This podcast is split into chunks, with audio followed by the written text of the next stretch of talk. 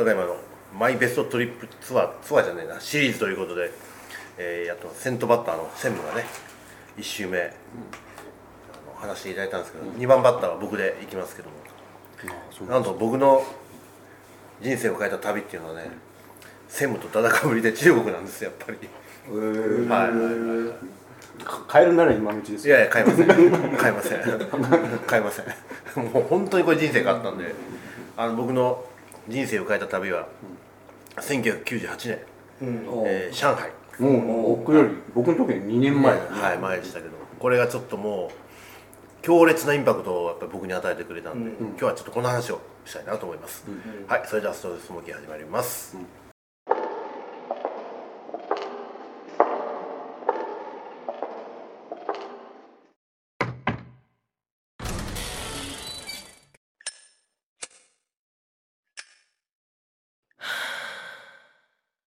Come on, Smokies.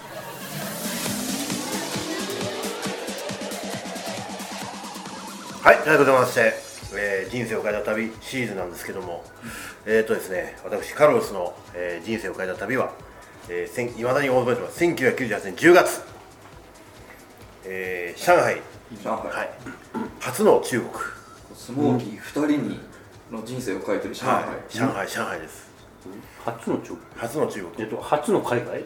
初の海外ではない、うん。あ初の海外だわ、これ、うん、うん。うん。何何1年後に新婚旅行にハワイ行ったん。ですけどおみこおっとおっとおっとみこん。で上海未婚で上海です、はいはい90 1998年上海これがねえーっと1回目の転職をして、えーっと1年経たない間に初めて上海に行ったんですよ、その頃の僕のメンタリティーは、えーっと英語はイエスノーサンキューしか言いません、であと中国とか韓国とかって気持ち悪いっていう感じ、はい、そんな状況でした、で、えーとまあ、仕事の事情でどうしても行かざるを得なくなって、いやいや。本当にいやいや、はい、もうずーっと拒否してたんですけどどうしても行かざるを得なくなって本当に本当にいやいやで行きました。いまだに覚えてます。あの当時あのノースウェストがまだ飛んでまして、えー、と成田発はいはい。4時ぐらいかな、はい夕方。夕方の4時ぐらいで、えー、と上海のプードンに、えっ、と7時ぐらいに着くんですよ確か、全く同じだと思った。多分そうでしょ俺もノースウェストその便あったでしょ。一番安い便なんだよねそれが。でよくわかんないけどその8時ぐらいについてる。そうそうなんですそうなんです。でそれで行きました、でえっ、ともう本当にいやいや言ってるわけですようん、行きたくねえ行きたくねえみたいな感じでもう本当に嫌で嫌で。でまたしょうがないよね。で行ってまあ日本から僕一人だけもう一人一緒に行ってくれたんですけど。で、えー、とプードンの空港で、えー、とその現地の取引先の工場の人が迎えに来てくれて、でまあいわゆる日本語がうまいと自称する中国人ですよ、でその人があの、まあ、これからダウンタウンに向かいましょうということであのワゴンに乗っけてくれたんですよ、ダウンタウンあるよと。言わないからあるよ。とは言う。俺一回も聞いたことないそれ。あるよって。であのまあ通関出てで迎えの車に乗りました。であのプードンから上海のダウンタウンに向かう高速道路ってものすごい車線の数が6車線ぐらいあるんですよ。でそれ見てあすっげえだだっ広いな。でもまあ、まあ、都内から成田に向かうのもまあ4車線あるじゃないですか、まあまああとやっぱり日本よりでかいんだなぐらいのイメージですよ。でも紐どっぷりくれてるわけですよね。でこうバーッと走ってたらね。もうどっかでなんか話したことあるんですけど目の前を何かが横切るんですよ。あの6車線を 横切る何かがあるんですよ。わかります？言ってる意味。え？高速道あの当時の上海の高速道路って端端が脇が山なんですよね。山かなんかなんですよ。山しかないですよ修行中のアシさんじゃないですか。かもしれない。やっぱり。車を避ける瞬間いやいや何かというとあの今だに僕の目に鮮明に焼き付いてるんですけどおばちゃんがリアカーを引いてあ高速を横切るんですよこうなって。野生の動物じゃないのいやいや。まあまあある意味野生の動物。いやある意味野生の動物なんだけどあのそれ見た瞬間にこれまで僕は信じてきた常識とか、うんうんそのなんていうんですかねその見てきた常識とあの良識あとルールみたいなのが、もうコッパみじんに砕け散った瞬間だったんですよね、おばちゃんがこうパーッとこう リヤカーをなんか野菜かなんか売って帰ってきたんでしょうねあれきっと。すんごいスピードで結構こうギタギタしながらこう行くんですよ車走ってるからね。しかも夜ですよ。夜だから。見えないからね。車走ってんだよ。そうそうそうすごいななんか。それを目の前横切るんだよおばちゃんがリヤカーに。我々が小学生の頃ゲーゲームウォッチっていう任天堂。あはいゲームウォッチ。ゲームあったかもしれないそれであのクロスハイラっていう横切るハイゲームがあったけどまさにあれだね。あれあれあれはあそうかそうわかるわかるわかるあれだよね。それを見た瞬間にねあ世の中こういうことあるんだと思ってまずすんげえショックで最初分かんなかったからこ通訳の人に「これ何?」って言ったのよ。そしたら「いやあのおおばさんですね」っていう分かる？だから分かる。そうそう分かるよと。リアカーが横切ってることは別に不思議じゃないからそれを聞いてるわけじゃないんだから。そう。っていう判断だったんだろうね、いやおばさんですよ。っていうの平気で「いやいやいやちょっと待って待って待って待って高速って人歩いちゃいけないよね」ってまずね。でそれをビュンビュン車走ってるところをさおばさんが何で横切るんだって話でしょ。まずそれでもうすっげえショック受けてでそのままダウンタウン向かったんですよ。でまあ最初工場にまず行きましょうって話工場に行きましょうって言ったってもよ着いたら夜9時ぐらいですよ。でいやそんな時間にいてもしょうがないだろうと思ったんですけどで工場行きました。上海のダウンタウンのあのプードンのあたりそれですね。行きました。そしたらねあのとその当時取引した会社っていうのは縫製工場だったんですよ、で階段だけのあのエレベーターがないエスカレーターエレベーターがないビルディング5階建てのビル。3棟ぐらいあるんですけど全部明かりついてるんですよ。うわすげえまだやってると思うんだよ、でビルの中入ってフロア見たらすんげえだだっ広いフロアにワンフロア多分50坪ぐらいあるとずらーっとこうねあの200人ぐらい大げさかな？数えたら分かんないけどだおびただしい数のミシン。に一心不乱に ミシンかけてるあの工員さんたちが夜の9時。もうダーってかけてるんですよ。ミシンを、まあ、縫製縫い物やってるんですよね、えこれ何？みたいな世界じゃないですか。この時間になんでこんな人こんなに働いてるんだろうと思うでしょまずその数と5階建てのビル全部それ。すっげえなーとで思っ5階で1階から5階まで。そう。まあ、1階は入り口とあとあのあの倉庫だからまあまあ実は2階から5階までそれが3棟ある全部ドーッとかけてるわけ。いやーちょっと待って待って待ってと。これすごいなと思うじゃない？まずその数と勢いとスケール感に圧倒されるわけですよ。でであとまあこう、まあ、いわゆるファクトリーツアーをまあ1時間ぐらいして10もう夜10時すでにで実は急ぎのサンプルの予定があったんで行ったんですよ。でところであの俺今日来た目的って急いで作りってほしいサンプルがあったんで来たんですよって言って「あ分かってます」って。通訳の人。じゃあさ打ち合わせしましょうっつって10時夜の10時から一応まあ そうなのみたいな感じでサンプルルームでこういう色目でこういう縫製の形のまあバッグを作ってくださいってお願いしたんだよ分かりましたっつって。じゃあ明日えーっと8時にホテルに迎えに行くんでえーっとそしたら工場に9時には着きますと、そしたら9時にはもうサンプルあできてますっていうのよ、ちょっと待てと。もう夜の10時で。で明日の朝の9時にできてるサンプルってどうやって作るんだ？まあ当然あのサンプルなんであのなんつうの布はねあの染めないですよ。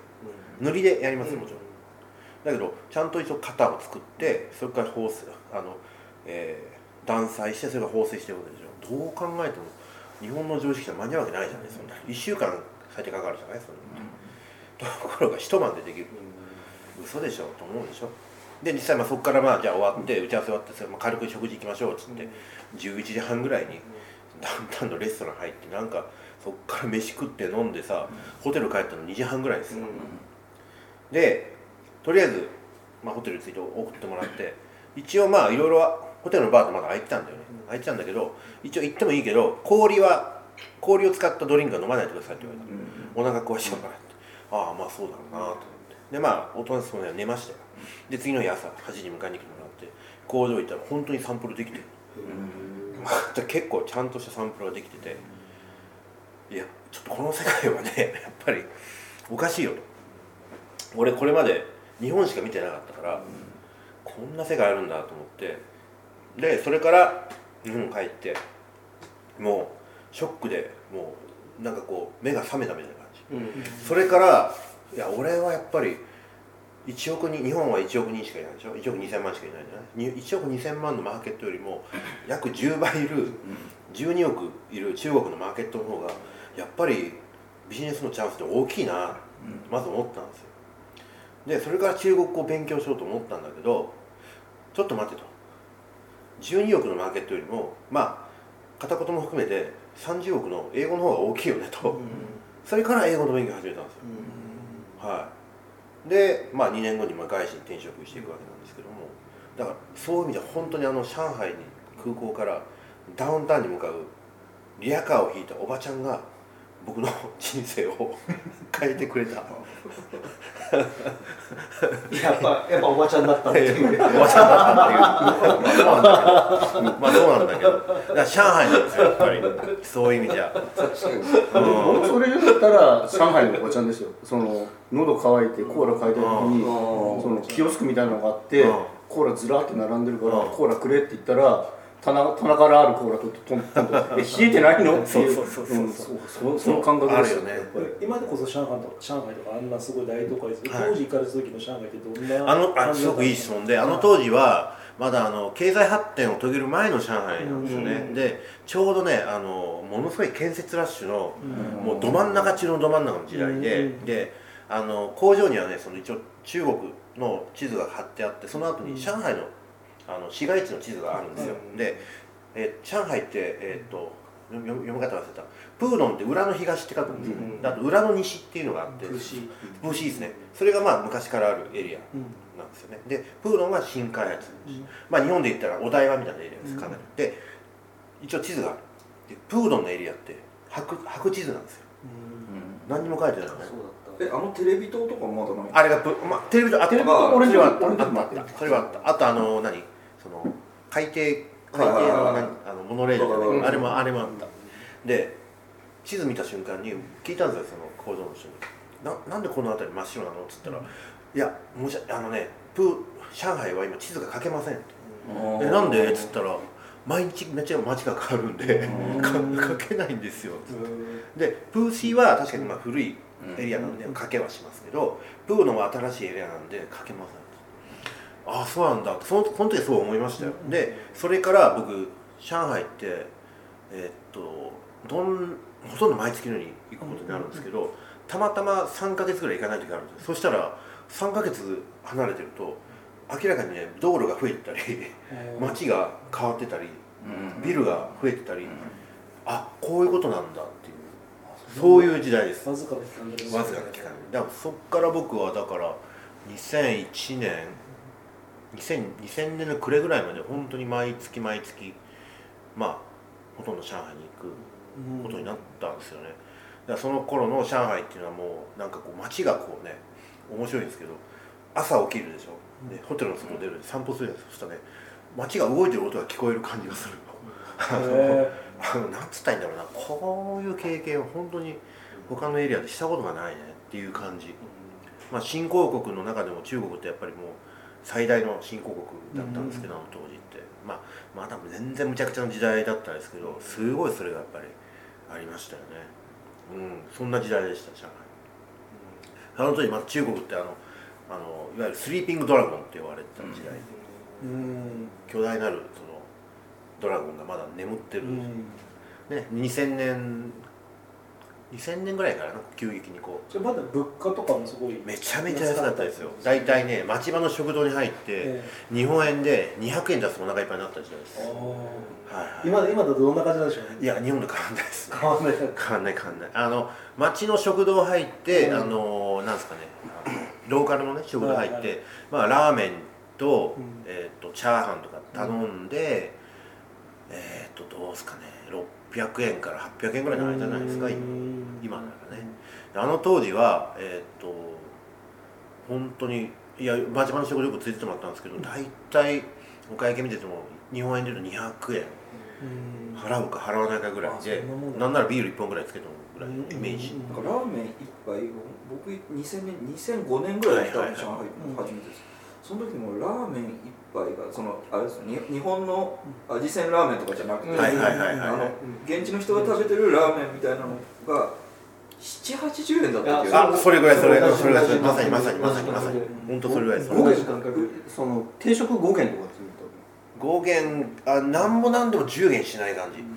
78元ぐらいがと大体。当時10円12円？いや12円か13円かな。ああうん、そんなもん。そんなもん、うん、ほん。とそんな時代ですよ、うん、まあねあの本当にインパクトがありました、うん。はい、でそれがあって初めてやっぱり外国を勉強して、で外国の人と仕事をしようしたいなって思ったのがやっぱりそのリアカのおばちゃんのおかげっていう。いやでも若者若い男の子にははおばちゃんって結構キーワードかもしれないですよね。おばちゃんに救われることってあるじゃないですか。い、まあ、ありますね、まあ、僕は年取ってからもそうでしたけどあそうですね。いろいろ救われる。僕は常におばちゃんに救われてます。から最後抱いちゃってますから現場にもいたしね。我 々またかよと思ってまあ、抱いたとか抱かれたというか、はい、いやいや両方でしょ。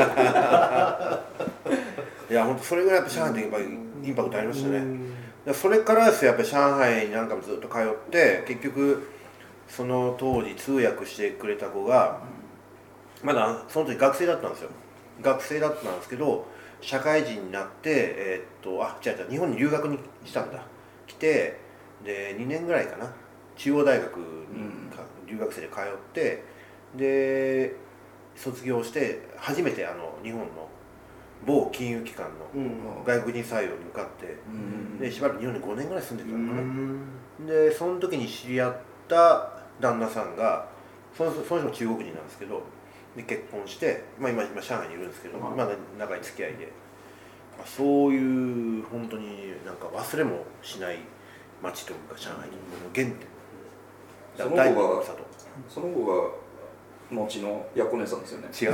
違う。違う。全然違う。全然違う そうだ上海は僕の原点なんですよね。いろんな意味で本当に。あの海外というかけを与えてくれた原点だし本当にいやいや行きましたけど全くもう世界がもう180度変わったいやいやで言ったけども帰る頃にはあのすごい興味をいやもう全くそのなんていうかパンドラの箱が開いたってこういうことなんだなっていう感じ、あはい、これまでもう見ないようにして嫌で嫌でしょうがなかった。うん。その今のあれですよ中国嫌いとか韓国嫌いですと全く同じ考えだと思うんですよ。うんあのいわゆる食わず嫌いの世界に近いんですけども。でそれがやっぱり行ってみてその瞬間にやっぱりこうもうコロッと価値観が変わったわけですね。でそっからやっぱりああやっぱり日本だけじゃもったいないなと思って。でそれからやっぱり外国の人と勉やっぱり付き合いするためには外国必要じゃないですか。でそれが結局今も今につながってるみたいな感じで。でもそっからですよね。でもいやっぱ中国っていう国とのやっぱり縁が始まったのはそれからなんで、はい。もう20年以上ですよね、うん。で今もそれ今も結局なんだかんだ言って あの中国 と縁がやっぱり仕事につながってるわけで、不思議なやっぱり因縁をやっぱり感じますね、はおばちゃんパワー。い、まあ、おばちゃんパワーかな。中国人僕だから大好きなんですよね、鬱陶しいんですけど、はい、その頃のやっぱり印象が残ってるからっていうのもあるかもしれないですよね、はいまあ一時は本当上海を毎月毎月行ってた関係で、まあまあ街中にもある程度ねなんか詳しいですし、はい。まあ、そんな感じですよ、はい。いいっすね。はい。はい、人生変わったでしょ？そういう意味じまあ間違いないですよね。いいまだに中国との付き合いで飯を。ゃこれも今あそうですね。今送ってますからね、おばちゃんの部分しか覚えてないけど おばちゃんおばちゃんの人生変えた中国でなくてもおばちゃんのいやオチはおばちゃん。なのででもでもああえて聞きますけど。その、はいじゃあそのなんですかね。ターニングポイントナンバー2を上げても多分おばちゃんでしょ多分。バカなこと言わないでくれ多分多分別のおばちゃんでしょええことないっすよ。そうですか。ういや女性はいないと思うんですよ。じゃじゃじゃあ何なんですか？じゃあじゃ一つ目は中国のん。はそのぎ牛車を引いてた？おばちゃん牛車牛車牛車牛牛車って何なんですかリアカー。リアカー。リアカー。を引いてたおばちゃんえその力車力車うんそのリアカー。引いてるおばちゃんってのはその、はい高速ところどころに出てくるんですかいいやいやはじそれっきり見たことないですよ唯一はい唯一だからゲー。ムのようにまさかそんなイメー。ジじゃないいやいやそうそうまさにゲー。ムいや俺そういう俺はそういうの想像してたおばちゃん図だと思ってたこれゲー。ムウォッチとか言うからそういう感じで俺はそれだと思ってたそれだったら運転それ怖いなとそれだったらこんなインパクト残ってないですよ。気が抜けないなたった1回ですよ毎月毎月上海行ってんのにたった1回初めての上海でそれ見たからやっぱインパクトがやっぱり。あるわその方はじゃあ見はいかけてないですね。その場所はどこに抜けていくんですか？高速か。らわかんないわかんないそんなの僕に行くやと追い越し車線してる反対車線も行く反対車線越えてやっぱり自分の家に帰るんじゃないですか反対車線からどうやって降りるんですかねいやわかんないわかんない山山から山に行く行ったんじゃない？多分近道だったんなんか高速が切れてるところがあるんですかねそのガードレールが横に抜けるところあったと思うよあの当時の中国だから坂がないからそういうそうそうまさにまさに横まさにまさにそれそれそれそれ。それですわ。はい。2番目インパクトって言われると、そうね。おばちゃんじゃないけどおじちゃん？おばあちゃん？いやこれは中国なのよ。2番目はそのそれから3年後に初めて、あの深センに出張行く必要があって、は生まれた後に一人で中国行った時にそれ、で中国だから深センなんで香港経由じゃないですか、で上海は分かるけど南の方は分かんないわけですよ。あの当時の深セン2000だから2年とか1年とか2年の深センですよ。まあセブンさっきの話若干かぶるけど、でえっとまあ香港に行く、まあ、降り立つ瞬間にもうとにかく国境越えが大変だって聞いてたんで、でとにかくもう緊張しちゃってでまあ香港の空港に降り立つアナウンスが出た瞬間にもう気持ち悪くなっちゃってえ緊張しすぎね。緊張してマジで。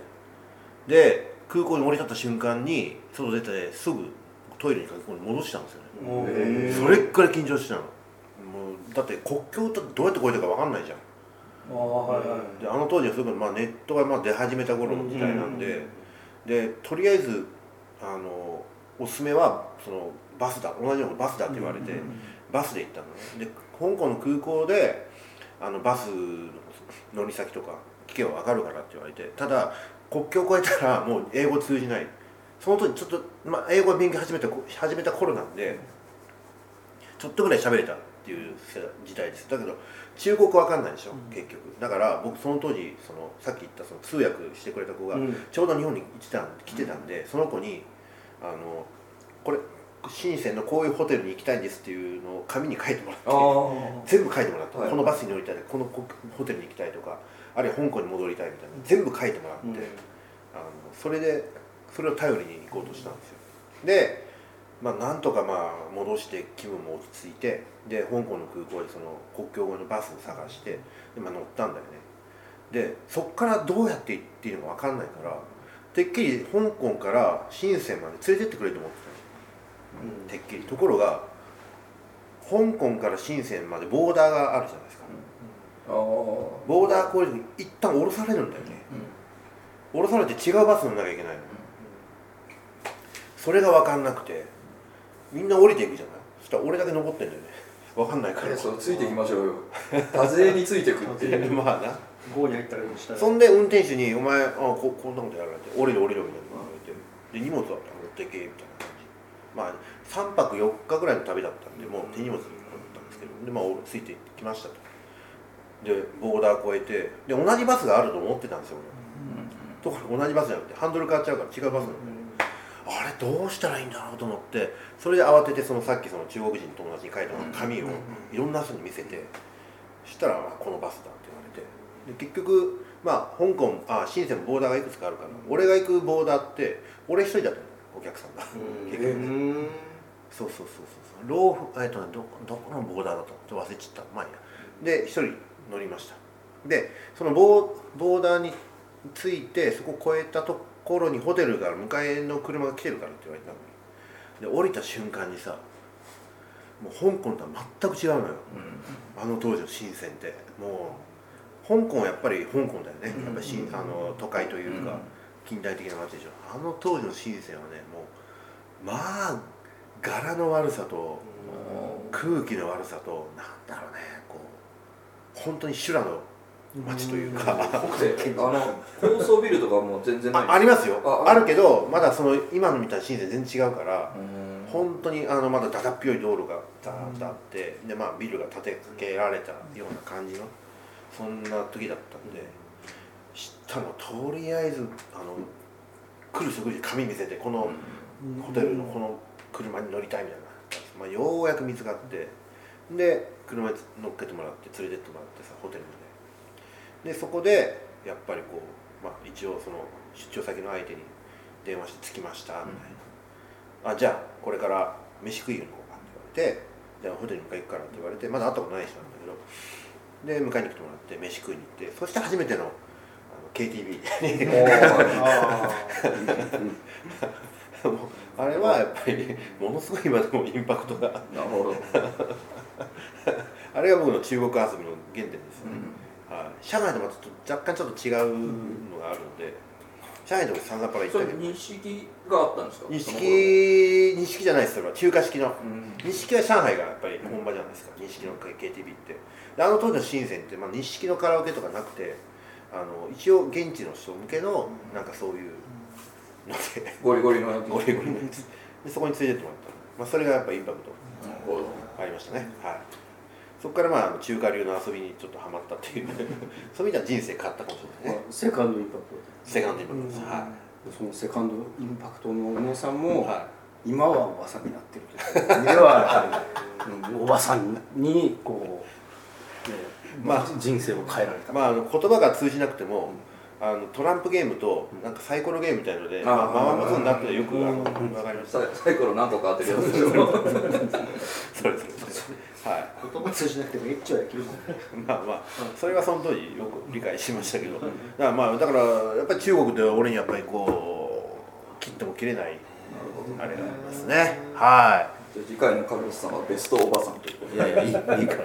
俺の人生を変えたおばさん。おばさんたちだから。おばさんさんベストおばさん3位なんかこうちょっと前にさ俺たちを抱いたなんか俺俺を抱いたおばさんおばさん。じゃそれでいいんじゃん。なんでベスト5でいっちゃわない。で？も俺あの1位と2位あたりだなんとなく俺想像がつくんだよななんかいやいや言ってみて俺の1位と2位をじゃあ当て えおばさん当ててみろおよ。ばさんでしょ？えトおう。ップ5言っていいですか？いや当ててよじゃえっとね、はい。マッサージ屋のあの、あ、はい、財布すられた時のあのおばちゃん、スマホ？スマホそれあなるほど。そうスマホすられた時そういう方のおばちゃん？そういう方のおばちゃん、はいはマダムヤン。いマダムヤンおばちゃんに入れちゃうの？もうマダムおばちゃん。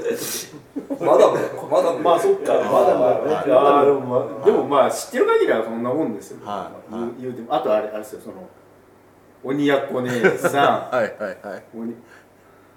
はい。他はそんな知らないっちゃ知らないですけどね。まああの行きつけのあのなんかその、はチャチャチャイエスのあの、チャイエスはいはい。ものママがいいらっしゃるんで、はいはいはい。まあこれこれがはい来るんじゃないのかな、はいはい。トップワン。はあとそのなんか行きつけのなんかフィリピンパブのなんかママがいいらっしゃるんで これがいるんだんですよ。だからこの辺がこうトップ5でまあちょっと語ってくれてないおば様はいらっしゃるんですよ。ちゃんとネタ抑えてるね俺のネタを。さすが専務やな。おばちゃんトップ5な。うん。だだいたいかぶってました。よいや大体当たってますね。じゃあ一人30分ずつ行こうよ今度。意味わかんないはい。というわけでましてあの2番バッターは私カルロスの、えー人生を変えた旅でございました。ありがとうございました。スタジオスモーキーでは出演者を募集しております。アシさんのような風俗冒険家やいろんなあの経験談を僕は聞かせていただきたいと思ってますので今来たかもたまに脱ぎます。